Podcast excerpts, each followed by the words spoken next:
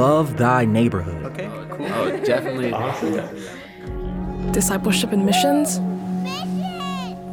for, for modern, modern times. times.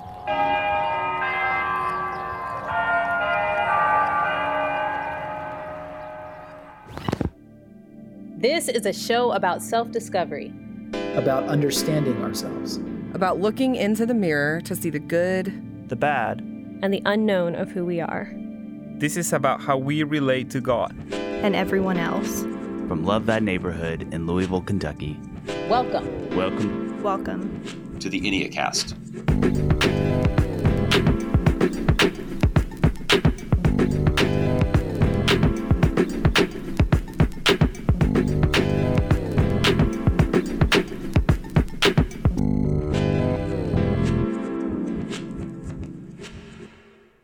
Hey, welcome to the Enneacast. This is Jesse Eubanks. Every episode, we walk you through the Enneagram and help you build better relationships. And today's episode is a special one because it is actually going to be a preview of my new book, How We Relate Understanding God, Yourself, and Others Through the Enneagram. And we are actually going to be sharing with you uh, a little bit of the audiobook version of the book. So I'm just not going to say much else. Let's just actually get into the book itself. So here it is the introduction and the first two chapters from my new book, How We Relate Understanding God, Yourself, and Others Through the Enneagram.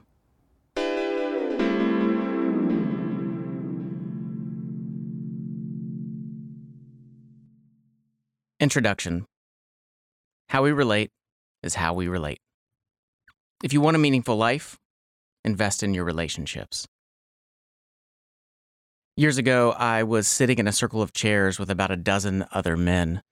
We were in a cold room on the third floor of an old elementary school that had been turned into a church. It was the edge of springtime, gloomy outside. The leader was encouraging us to each share a burden that we'd been carrying for a long time and couldn't seem to get past. Sitting with a small group of people talking about their burdens can be excruciating. But he said doing so takes the shame away because we see that others aren't judging us. Oh, if only they knew the firing squad I had stationed at the ready in my head. As each man shared, I foolishly assumed I could pinpoint their issue within the first 60 seconds. One guy felt insecure at work and wasn't sure what to do about a coworker. Problem he was insecure. Solution be more confident. One guy was having marriage problems. Problem he had anger issues. Solution stop yelling at your wife. One guy was wealthy and wanted to use his money wisely to help people. Problem you're rich. Solution I'm not. And you have the power to fix that. When it finally circled around to me, I suddenly felt hazy. It was like fog had filled my head and I could only make out vague shadows and abstracts of light. All clarity was just gone. I started fumbling around in the dark, trying to explain my problem. I rambled about how ministry hadn't been going well for a long time, how my neighbors didn't seem interested in me, how I had sacrificed for God, but He wasn't doing much with that sacrifice. As I spoke, I became more animated and emotive. I don't really remember what I said over the next 15 minutes, but I do remember the recoiled silence in the room when I concluded my sharing time by yelling, And that's why I'm mad at God. As I once heard someone say, sometimes anger is how the truth escapes jail. I was as shocked as anyone else. Until that moment, I had no idea I was so resentful. I honestly thought of myself as pretty easygoing, hopeful, and in tune with my emotions. I suddenly realized I had been avoiding the truth. The ideas I had about myself were not consistent with who I really was. I was resentful toward God. I was also resentful toward others, and especially toward myself. The gap between my dreams of how life could be and the reality I was trapped in had grown bigger than I could hold. My grip was slipping. And the scariest thing was that I had no idea it was happening. Have you ever experienced this? Are you able to see the problems and solutions of others with clarity, but suffer from blindness when it comes to yourself? Self clarity is difficult to obtain, and not for the faint of heart. Moving beyond the surface level and into the recesses of our soul is a terrifying journey. We're scared of what we will find and scared of who or what might be down there. Jesus tells us that knowing Him and walking with Him will lead to truth, and that truth will set us free. John 8 31 to 32. However, we believe if we discover the truth about ourselves, we'll be swallowed by shame and humiliation. To desire self clarity is to risk seeing ourselves not for who we want to be, but for who we really are. It's easier to stay asleep to the truth self clarity wakes us up. At the time I was sitting in that cold room on the third floor, other areas of my life weren't going well either. My marriage was unhappy. I was consistently overwhelmed and aggravated as a new parent. The nonprofit where I worked was on the verge of bankruptcy. To top it off, our ministry spent days publicly telling people about the love of Jesus while privately bickering and mistrusting each other. I was burned out and my relationship with God was on autopilot. Relational trust and intimacy were at an all time low in my life. But I wasn't the only one who was affected. My wife felt unsupported by me. My kids felt nervous around me because of my temper. My coworkers felt frustrated by my incessant need to reinvent the wheel and innovate even when it wasn't necessary. And I was blind to all of it. I saw everyone else as the problem. But as it turns out, I was playing a much bigger role than I wanted to admit. There's a question that humanity has been wrestling with since the dawn of time What is the purpose of life? If I could be so bold, I would like to humbly submit my answer. The purpose of life is relationships. The phrase one another occurs 100 times in the New Testament, Almost 60 of those occurrences are commands about how we relate to one another. Examples from this lengthy list include callings to love one another, be devoted to one another, and care for one another. In other words, God's great desire for you is to love and be loved. However, we have a problem, a relational problem. Let me illustrate. What do you think is the number one cause of missionaries leaving the field. If you're like me, you likely assume it's due to issues like persecution, lack of funding, or even illness. As it turns out, none of those are correct. The number one reason Christians leave the mission field is conflict with other Christians. That's right. Sometimes even spiritual superheroes want to break someone's nose. But this isn't just a problem in the mission field. I'd venture to say that this is also the reason Christians leave marriages, leave churches, and leave friendships. Often the problem is not the world, the problem is us. We don't know how to do relationships. This is especially tragic for us as Christians because if you ask anyone with basic Bible knowledge, they'll tell you that the scriptures can be summarized by Jesus' words in the Gospel of Matthew. Love the Lord your God and love your neighbor as yourself. Jesus tells us that all of life is about loving and being loved in relationships. Richard Rohr once wrote, How we relate to God always reveals how we will relate to people. And how we relate to people is an almost infallible indicator of how we relate to God and let God relate to us. The whole Bible is a school of relationship. Did you catch that? How we relate is how we relate. Each of us has a relational style, our one way that we approach doing relationships, and we apply it to everyone, even God. This is why the scriptures tell us that we can't love God if we don't love others, and that when we love others, we also love God. Matthew 25, 31 to 46, 1 John 4, 7 through 8. It's why we're told in Mark 12 to love your neighbor as yourself, verse 31. How we relate is how we relate. This is why understanding our style of relating is critical. Sitting in that cold room, I looked around and realized I needed better relationships. I was desperate. I was willing to do whatever was necessary. So I started going to counseling and I found some guys to meet with on a weekly basis where I could practice vulnerability and receiving feedback. One of the awful things that I had to face about myself was my own lack of self awareness. I hadn't been able to see how my style of relating to others was impacting my life.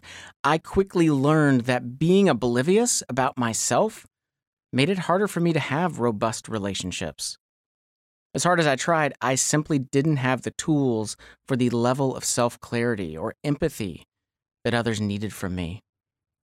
It was at this low point in my life that my counselor introduced me to a tool that helped me grow closer to God and others, and even be less afraid of the truth about myself. It was a tool called the Enneagram. The Enneagram. The Enneagram is a system of personality typing that describes patterns in how people perceive, process, and present. The basic idea is that our personalities are composed of our emotions, thoughts, and actions. Ennea means nine, and gram means points. There are nine different personality types, each driven by a different desire. These desires are so powerful that they forge our personality and distinguish one personality type from another. The Enneagram attempts to map out all of this in a way that is easy to understand while resisting the temptation to reduce people into caricatures. Unlike other personality systems that box people into a rigid framework, the Enneagram looks at a wide array of traits that go into our personalities. Each person has a core type, a primary center that drives them. However, we each pull in traits from the other types as well. Imagine your core type as your favorite black coffee. The characteristics you pull in from the other types are the creamers that give your drink the specific taste that you prefer. Each person is a unique mixture of all nine types. No two personalities are identical. So, how does this help with the problem of our relationships? The Enneagram allows us to see that everyone has different ways of perceiving, processing, and presenting. Understanding that each of us is driven by different core needs improves our empathy so that we don't assume people are intentionally hurting us or trying to just drive us crazy.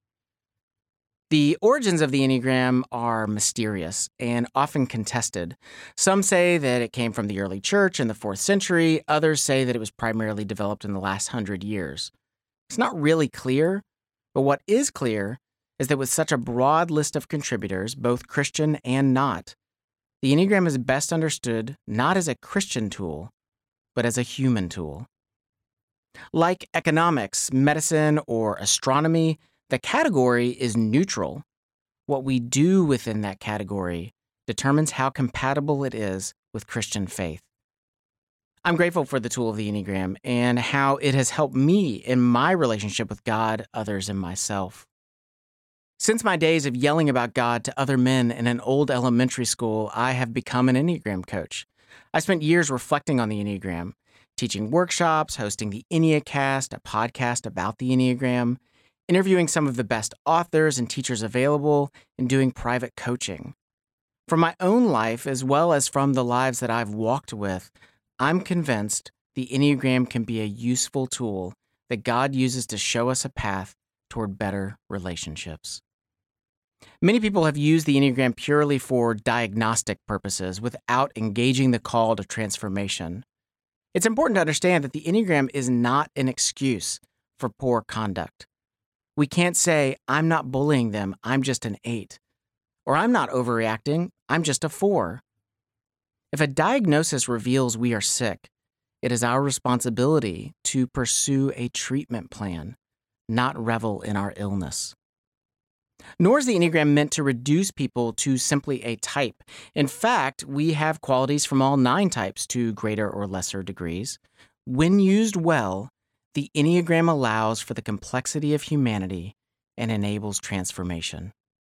It's because of this that I hope to offer three distinct contributions to the Enneagram. The Enneagram needs your story. It's impossible to understand your Enneagram profile apart from your life story. In fact, your Enneagram can only be interpreted through your life story.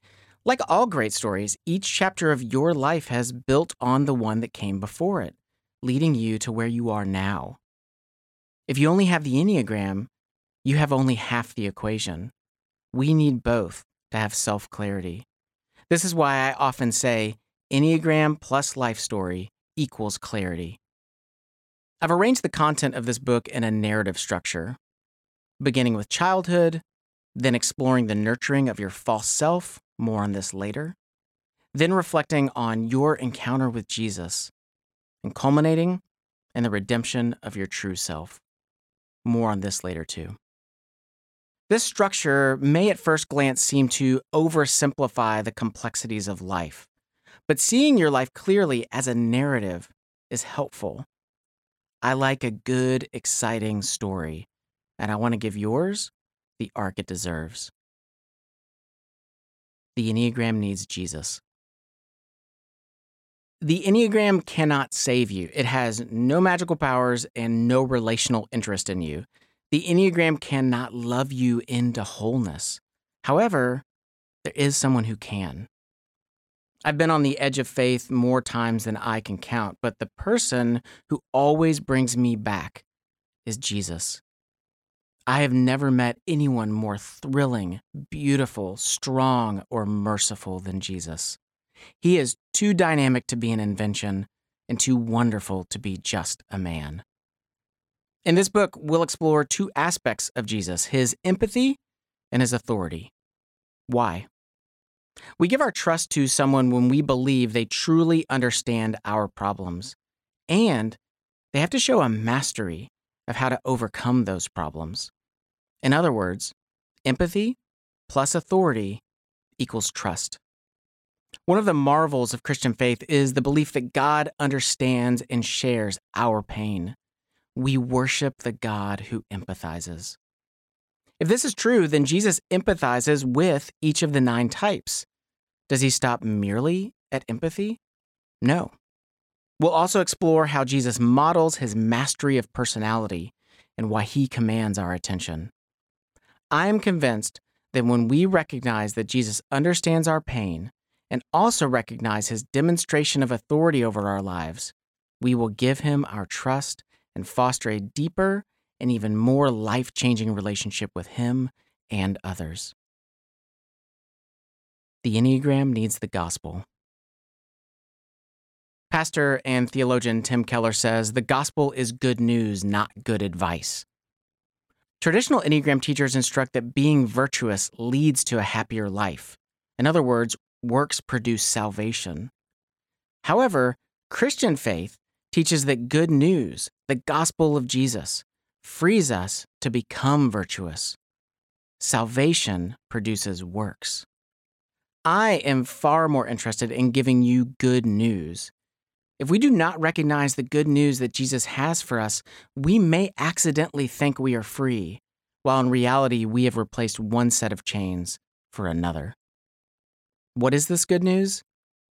It's the news that your wounds can be healed and your sins forgiven. Every parent knows that each of their children requires a unique approach and that love takes a different shape for each child. In the same way, I believe that God has a special message for you based on your personality. The Gospel of Jesus is a diamond, a multifaceted collection of good news with diverse personal and social implications. While all nine types need the entirety of the Gospel, I suspect that different angles of this diamond will pierce each of our hearts in a remarkable and touching way. God customizes his love for you. What do you want? If the purpose of life is relationships, to love God and love others, why wouldn't you want to keep growing? You're putting your relationships at risk if you stay where you are. If you stay here, you're like I was in that small group years ago, surprised by my anger at God and my distance from others. You're in danger of continuing to misunderstand others and be misunderstood yourself. You run the risk of missing out on seeing God's customized love for you and embracing more of the abundant life He's offering. God worked through the Enneagram to bring healing and flourishing to my relationships. I believe the Enneagram can change your life just as much as it has changed mine. To feel loved, you must be known. To be known, you must share yourself. To share yourself, you must know yourself. Come and see who you are.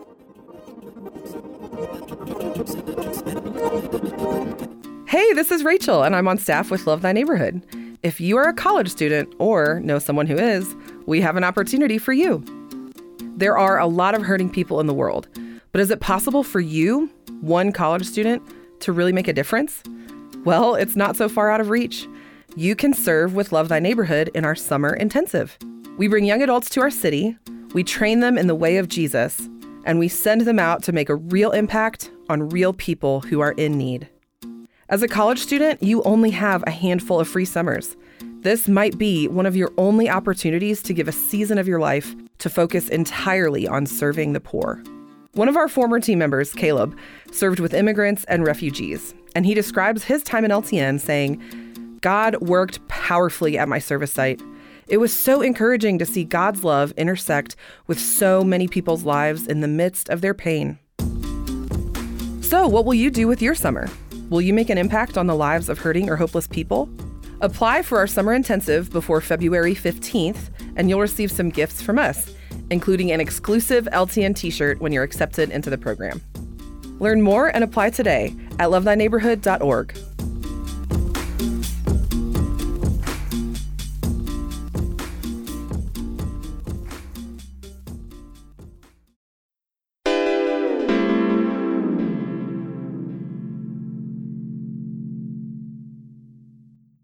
Chapter 1 Created for Community. The soul expresses itself as personality. Personality expresses itself in relationships. I run an organization called Love Thy Neighborhood. Among other things, we recruit young adults from all over the world to relocate to our city, to live together in impoverished neighborhoods, and serve with understaffed urban ministries. We're like the Peace Corps, but with Bibles. In my nearly two decades of working with young adults doing missions and discipleship, there's one story that I've heard over and over again. It goes something like this A young adult named James comes to give a year of his life to serving the marginalized and being an urban missionary. And those really are the two things on his mind service and evangelism. To James, these are the most important things about his time with LTN. But then, James starts to experience something else. In his first week, he's asked to share his entire life story from birth to present with his new household. As the weeks go by, he has dinner with his fellow missionaries at least twice a week. Once a week, they get together and spend a couple of hours updating one another on how their lives are going, their highs, their burdens, their worries, and pray for one another. They serve together, worship together, and do life together. James finds himself spending just as much, if not more, time with his fellow missionaries as he does engaging in missions or discipleship. And at the end of his year of service, James is noticeably different. He is more vibrant than when he first came. He's more patient, more vulnerable, and more attuned to the people around him. He actually takes time to listen to people instead of just thinking about what he's going to say next in the conversation. Instead of seeing neighbors merely as projects, he now sees them as friends and people who have their own stories and dreams. And the day before James leaves to go back home, he comes up to me and says, I've figured out why I'm so different than when I first came. I never realized how lonely I was before. I never realized how important community is to living a full Christian life. The thing that impacted James the most wasn't the books he read or the projects he completed. What changed his life was community, loving, and being loved. Through LTN, I've seen over and over again that without community, we are anemic versions of ourselves. We need people around us in order to thrive. Somehow, we've become accustomed to loneliness. This isn't what we were made for. The book of Genesis says So God created mankind in his own image. In the image of God, he created them. Male and female, he created them. 127. What does this mean? This is where the notion of imago Dei comes from. Every human being is made in the image of God. Sort of like you have mannerisms, expressions, or physical features that resemble your mom or dad, being made in the image of God means that you intrinsically bear a resemblance to Him in your essence. You might have your mom's eyes, but you have God's image. This is what the scriptures call the soul. This image is immaterial, eternal, and extremely valuable. This essence brings with it a built in design feature. You are relational. Let's think about the Trinity for a moment. God is three distinct persons as Father, Son, and Spirit, eternally loving each other. This is how we can say that God is love, 1 John 4 8. In their book, The Relational Soul, Richard Plass and James Cofield write God can only be love if God exists as a community. Love requires relationships. So, God is relational. Being made in the likeness of God means your soul exists for the purpose of being in a loving relationship with God and other people. God designed your relational soul to express itself through your personality. As we discussed in the introduction, personality can be described as the way that we perceive, process, and present. In other words, you see the world in a way that is unique to you process your experiences through your own methods, and then present to the world with a particular style. As you present your personality to the world, you will do so in three ways through your emotions, your thoughts, and your actions. It's what you feel, what you think, and what you do. When God designed us, He intended for our personality to be well rounded. Imagine your personality to be like spokes on a tire. God planned for it to look like a perfectly round wheel. However, each of us knows that that is no longer the case. Instead, it looks like a car ran over your bike. While some spokes are in excellent condition, others are broken and deformed and could put someone's eye out. Even if you can still ride the bike, the experience is going to be bumpy at best. How did this deformation happen? Fear, guilt, and shame.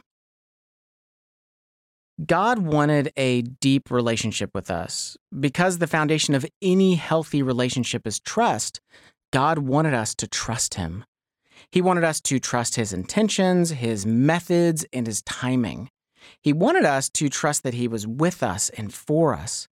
Instead of trusting God, we became mistrusting. We backed over the wheel of our soul. Every healthy relationship is built on the foundation of trust. Without trust, the relationship begins to fracture. In the Garden of Eden, we committed the original sin mistrust. We mistrusted God and began to take matters into our own hands. Humanity fell, and paradise slipped from our grip. Adam and Eve manifested the first expressions of our underlying emotions of fear, guilt, and shame. Fear tells us that we are in constant danger of losing something precious. Guilt tells us that we are culpable for the sinful actions or inactions that we've committed.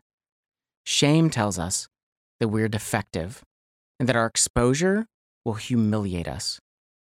This pain is too great to bear, so we devise tactics to survive and manipulate. We see all of this on display in Adam and Eve. In their fear, they hide. Genesis 3 8. In their guilt, they blame. Genesis 3 12 through 13. In their shame, they cover themselves. Genesis 3 7. These same emotions are still active in our life today. They have affected our family of origin, our life choices, and our experiences. Our culture, our DNA, our gender, our ethnicity, all of life has been distorted by these three underlying emotions. Like Adam and Eve, we devise tactics to survive these emotions and manipulate our experiences. We try to find solutions to our problems that don't require us to trust God. These underlying emotions produce a unique deadly sin for each personality within the Enneagram. we will see that for each type, the deadly sin does not feel like sin. Instead, it likely feels comforting, familiar, and reasonable. It's like we are drinking bleach because we've grown to prefer the taste over fresh water, and we can't see that it's killing us. We are guilty because of the sins that we commit. We are wounded because of the sins committed against us. And sadly, we commit our greatest sins out of our deepest wounds. We're no longer the way that we were intended to be. While our souls still contain the essence of the Imago Dei, these distortions are now present within us and make themselves known in our personalities. Because of this, a civil war is raging inside our soul. Your true self and false self. We have a part of ourselves that remembers and reflects our true self in Christ, and another part of us that is our false self, determined to have its independence from God. Some people, using the Apostle Paul's words, refer to this as the spirit and the flesh, Romans 7 4 through 6. Whatever you call it, this warfare between these two selves is raging within us 24 7. Your true self is the part of you that desires healthy relational connection with others. When this true self manifests in your personality, it is the clearest glimpse of the Imago Dei in you, reflecting the character, traits, and presence of God to the world. This is who you are in Christ and who God intended you to be. However, as the distortions of your soul manifest in your personality, a false self emerges. This part of us is convinced that compromises are necessary for survival. This false self tells us that our needs won't be met unless we let it take care of us. It tells us that God has abandoned us and that we don't need him anyway. The false self is both wounded and one that wounds. It's your attempt to utilize sin to cope with sin. It's like getting drunk today to cope with your guilt from getting drunk yesterday. It's an adapted self that mistrusts God, a persona that rationalizes and excuses sin. It's a prison that you lock yourself in. With both our true self and false self at play in our lives, we live as an expressed self. Our expressed self is both true and false, both resourceful and unresourceful, both free and enslaved.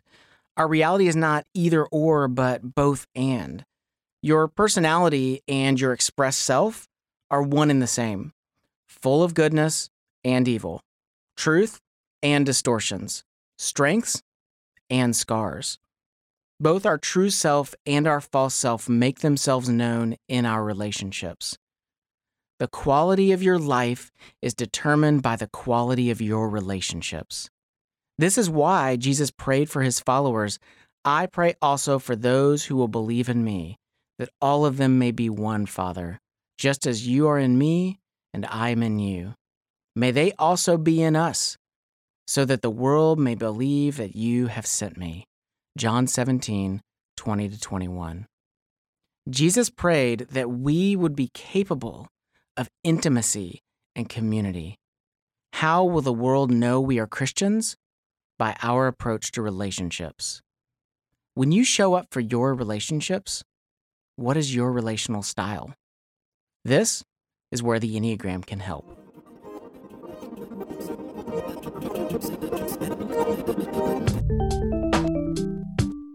Here at LTN, we believe that in order to be loved, you must be known. And part of being known means understanding who you are, which is why we created Mapping Your Enneagram Story. Mapping Your Enneagram Story is a workbook to help you map your life story and understand who you are. Using the lens of the Enneagram, you'll explore how the story you've lived has made you into who you are and why Jesus is the key to living a better story. To get your own copy of Mapping Your Enneagram Story, just go to lovethyneighborhood.org and click the store link at the top of the menu. There, you'll find Mapping Your Enneagram Story plus all our other Enneagram content.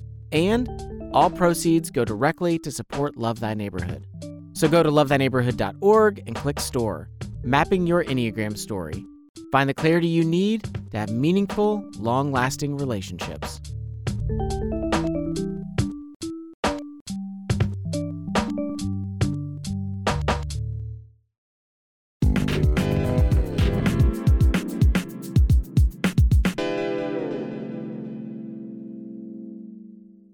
Chapter 2 The Enneagram. Everyone approaches relationships in their own way. What's your style?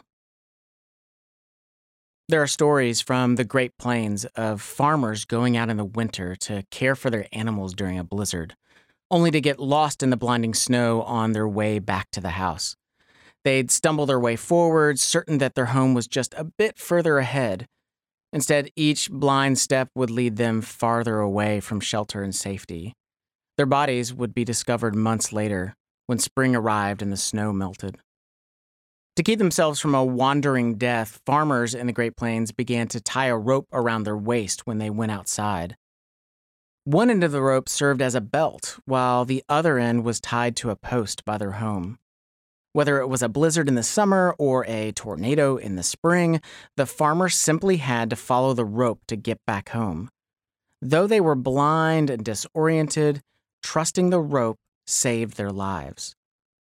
The rope couldn't breathe life into the lungs of the farmer or tell them why they were a farmer, but it could definitely keep them from getting lost and point them in the right direction in the middle of a blizzard. The Enneagram is a rope that can help bring you back home.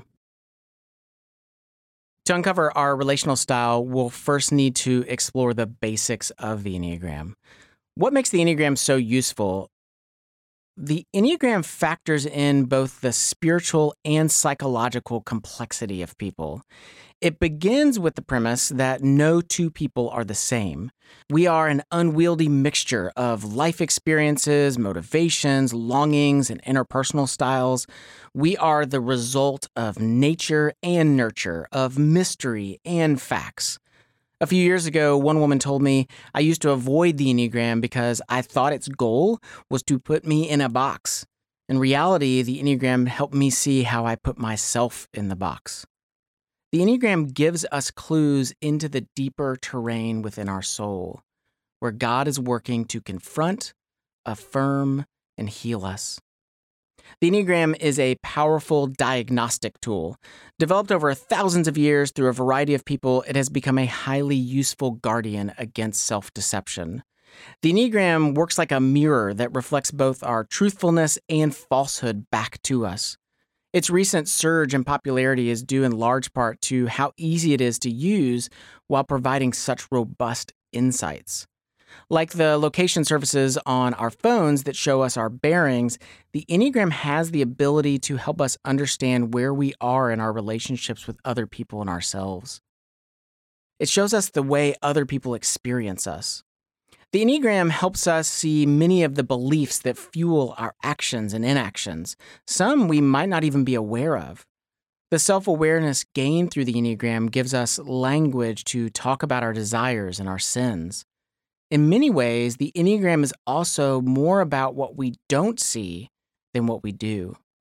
It shows us our fixations as well as our blind spots. Likewise, the Enneagram increases our empathy for the personality and pain of others. How many times have we assumed people are doing things intentionally to hurt us when in reality it was a difference in the way that we perceive, process, and present?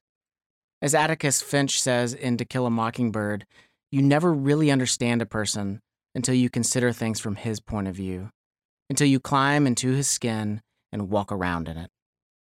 The Enneagram creates a roadmap to greater relational intimacy. So, how does it work? The triads. As we said previously, the soul expresses itself through personality. Though we're tempted to think of ourselves in simplistic terms, such as I'm not emotional or I just go with my gut, that's actually untrue. Personality is composed of three ingredients our actions, emotions, and thoughts. The Bible largely refers to these three ingredients as the heart. The biblical authors saw our actions, emotions, and thoughts as so intertwined, so inseparable, that they often refer to them through the singular term, the heart, an ancient way of referring to personality. Enneagram teachers use slightly different language. Instead of saying the heart as shorthand for our actions, emotions, and thoughts, they refer to these three ingredients as the triadic centers of intelligence, or triads for short. The Enneagram names these triads the body triad, which has to do with actions, the heart triad, which has to do with emotions, and the head triad, which has to do with thoughts. Just as the Bible says that we interpret and respond to the world through the heart, the Enneagram draws the same conclusion using different words. Elements from each of these triads combine to compose our personality.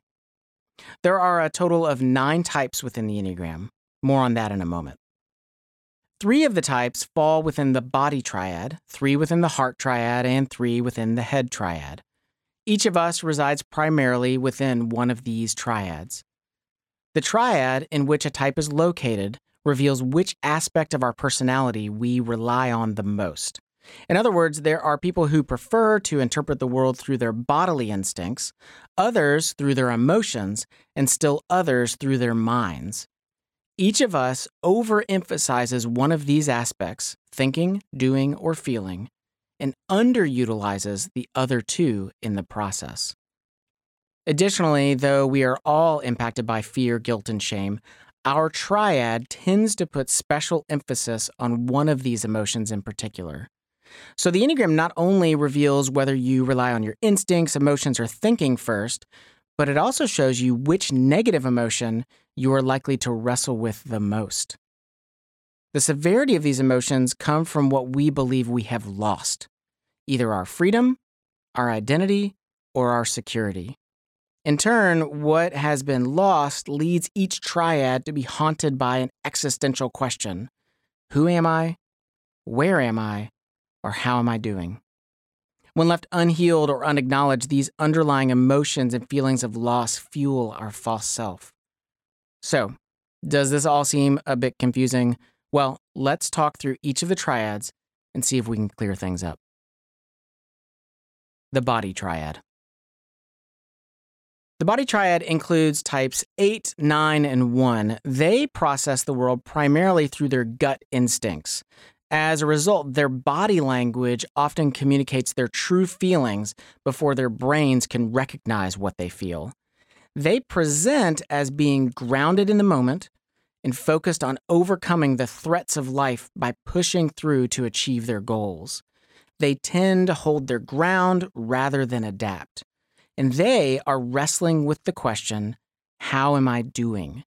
They have an overwhelming sense that they are not doing enough or that they're doing the wrong things. And because they are highly aware of their actions and inactions, their primary underlying emotion is guilt.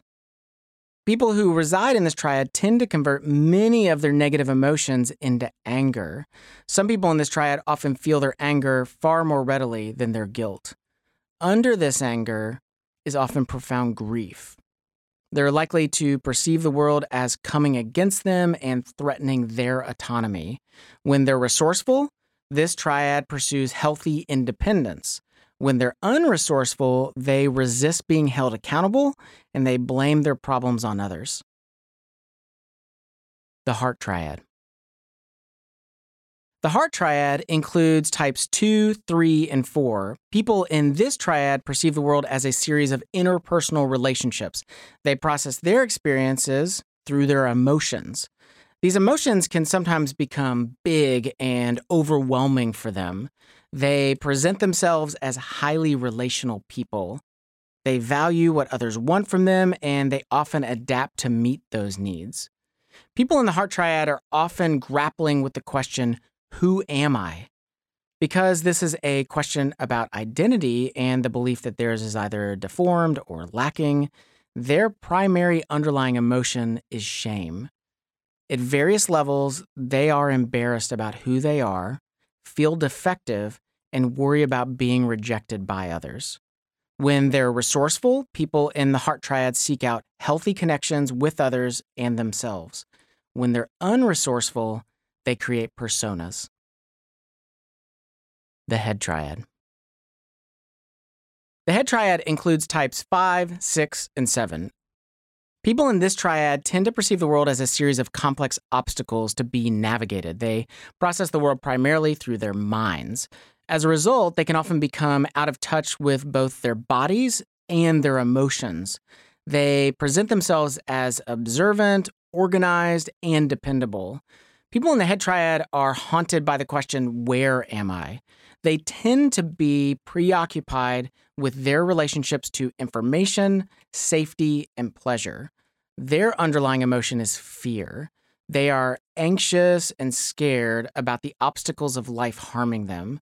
And to erase their fears and make them feel safe, people in this triad are always on the hunt for more resources and support. When they're resourceful, they seek out and trust healthy support systems. When they're unresourceful, they become obsessive and stifled by anxiety. Now that you understand the triads and which underlying emotion each gravitates toward, let's look at the individual types. The nine Enneagram types. The Enneagram breaks human personality down into nine types. Each of these types contains distinct personality characteristics. Every person contains elements of all nine types to greater or lesser degrees. However, we identify most readily with a single type. Whichever type we identify with the most is our core type. All nine of the types have both resourceful true self traits and unresourceful false self traits. In addition, each type has a primary strategy, a way of pursuing the identity, security, or freedom that they are seeking. We'll explore each type in depth in separate chapters, but for now, let's take a look at an overview of the traits of all nine types. Type 1, the reformer. The resourceful traits of type 1s are that they are honest, hardworking, devoted to practical action, highly ethical, orderly, appropriate, and conscientious. The unresourceful traits of the type 1 is that they can be judgmental, rigid, harsh, inflexible, demanding, conditional, micromanaging, critical, and controlling. Their primary strategy in handling the struggles of life is doing the right thing, and they are in the body triad. Type 2, the helper. The resourceful traits of the type 2 is that they are generous, supportive, encouraging, thoughtful, caregiving, compassionate, and sacrificial. The unresourceful traits of the type 2 is that they can be intrusive, possessive, codependent, people pleasing, need to be needed, and angry. Their primary strategy for getting what they want is by helping others. And they are in the heart triad. Type 3, the achiever. The resourceful traits of type 3 is that they are efficient, goal oriented, communicators, driven, motivating, adaptable, successful, and competent. The unresourceful traits of type 3 is that they can be image conscious. The unresourceful traits of the type 3 is that they can be image conscious, superficial, addicted to positive attention, shallow, inauthentic, and manipulative. Their primary strategy for getting what they need out of life is through succeeding, and they are in the heart triad. Type 4, the originalist. The resourceful traits of the type 4 is that they are creative, expressive, deep, authentic, intense, they have a heightened sense of beauty, and they are emotionally intuitive. The unresourceful traits of the type 4 is that they can be overreactive, temperamental, dramatic, snobbish, dissatisfied, and constantly feel misunderstood. Their primary strategy for getting what they need out of life is by being unique, and they are in the heart triad. Type 5, the investigator. The resourceful traits for type 5 is that they are thinkers, they're wise, objective, scholarly, perceptive, insightful, intelligent, witty, and reflective. The unresourceful traits of the type 5 is that they are relationally detached, non responsive, isolated, reclusive, hoarding, and uncaring. Their primary strategy for getting what they need out of life is figuring it out. and they are in the head triad. Type 6, the loyalist. The resourceful traits for the type 6 is that they are faithful, committed, responsible, prepared, dependable, systematic, honorable, and committed to security. The unresourceful traits for the type 6 is that they can be skeptical, a catastrophic thinker, anxious, self doubting, uptight, rigid, wary, and reluctant. Their primary strategy for getting what they need out of life is through loyalty, and they are in the head triad. Type 7, the enthusiast. The resourceful traits for the type 7 is that they are excited, joyful, they have a childlike wonder, they're playful, they're excitable, they are optimistic, curious, imaginative, and very funny. The unresourceful traits for the type 7 is that they can be scattered, unreliable, escapist, pain avoidant, uncommitted, irresponsible, juvenile, addicted, narcissistic, and demanding. Their primary strategy for getting what they need out of life is by enjoying life, and they are in the head triad. Type 8, the protector. The resourceful traits for the type 8 is that they are strong, they are leaders, they're commanding, they're prophetic, they're assertive, they're self confident, they're intense, they have high levels of energy, they're empathetic, and they're confident. The unresourceful traits of the type 8 is that they can be aggressive, domineering, hostile, insensitive, controlling, vengeful, won't listen, and always feel threatened. Their primary strategy for getting what they need out of life is by staying in control, and they are in the body triad. Type 9, the peacemaker. The resourceful traits for the type 9 is that they are easygoing, calm, kind, accepting, thoughtful, reassuring, receptive, flexible, patient, and they are reconcilers. The unresourceful traits of the type 9 is that they can be passive, stubborn, resigned, passive aggressive, avoiding of conflict, procrastinating, and indecisive. Their primary strategy for getting what they need out of life is by cultivating harmony, and they are in the body triad. Three more important thoughts regarding the types. First, while there is a great deal of debate about the age at which our type forms, Almost all teachers agree that it is formed by early adulthood at the latest. The degree to which we are either born our type or our environment forms our type remains a mystery two children can experience the same events and be different types. So we cannot attribute our personality to our childhood alone. All we can say is that both nature, our DNA, and nurture, our life experiences, play a significant role, and that by the time that we reach young adulthood, we have solidified into our core type. Second, our core type never changes. Some people may identify as a different type in the future, but that is not because their core type changed. Rather, they gained more self clarity about their core motivations and way of relating. They are simply going from mistyped to their correct core type. Third, a quick note about the order of the types in this book. You will notice that the next chapter begins with type 8 as opposed to type 1, and this is because I've arranged the content by triad. So we will begin in the body triad, types 8, 9, and 1, before moving on to the heart triad, types 2, 3, and 4, and concluding with the head triad, types 5, 6, and 7. With these things in mind, it's time to discover the way you relate. How to discover your type. When it comes to figuring out your type, here are a few tips to help you as you explore each chapter. Number one, Focus on the motivations, not the behaviors. All types behave in universal ways at one time or another. It is not about what you do, but why you do it. Number two, remember yourself in early adulthood. This is the most accurate version of you and is likely a good indicator of your type. Number three, search for who you are, not who you'd prefer to be. The goal is to find a mirror for self clarity, not become an actor taking on a new role. Number four, pay attention to your embarrassment.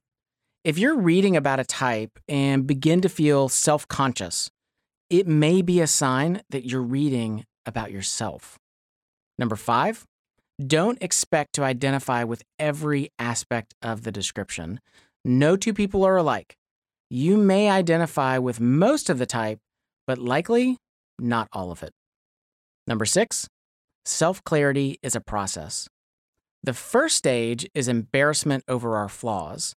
The second stage allows us to see our gifts. The third stage lets us accept both. Number seven, write one to nine on a piece of paper and scratch off the ones you know aren't you. This will help you narrow down the options as you decide your core type. Number eight, talk with friends and family and let them give you feedback. Ask trusted people how they experience you and what they see motivating you. 11 Rules for the Enneagram. As you discover your core type and begin to explore the Enneagram, here are a few guardrails to get the most out of this tool and avoid misusing it. Number one, don't sound like a crazy cult member. Don't talk in numbers all the time. It's weird. It freaks people out. It makes others feel stupid and like outsiders. Number two, don't weaponize the Enneagram. Don't use the Enneagram as an excuse for your bad behavior. Don't use it to manipulate others or put them in a box. Number three, don't type other people. You don't know their motives. This isn't a party trick. We're dealing with people's souls and stories. Handle with care. Number four, don't oversimplify it. People are complex.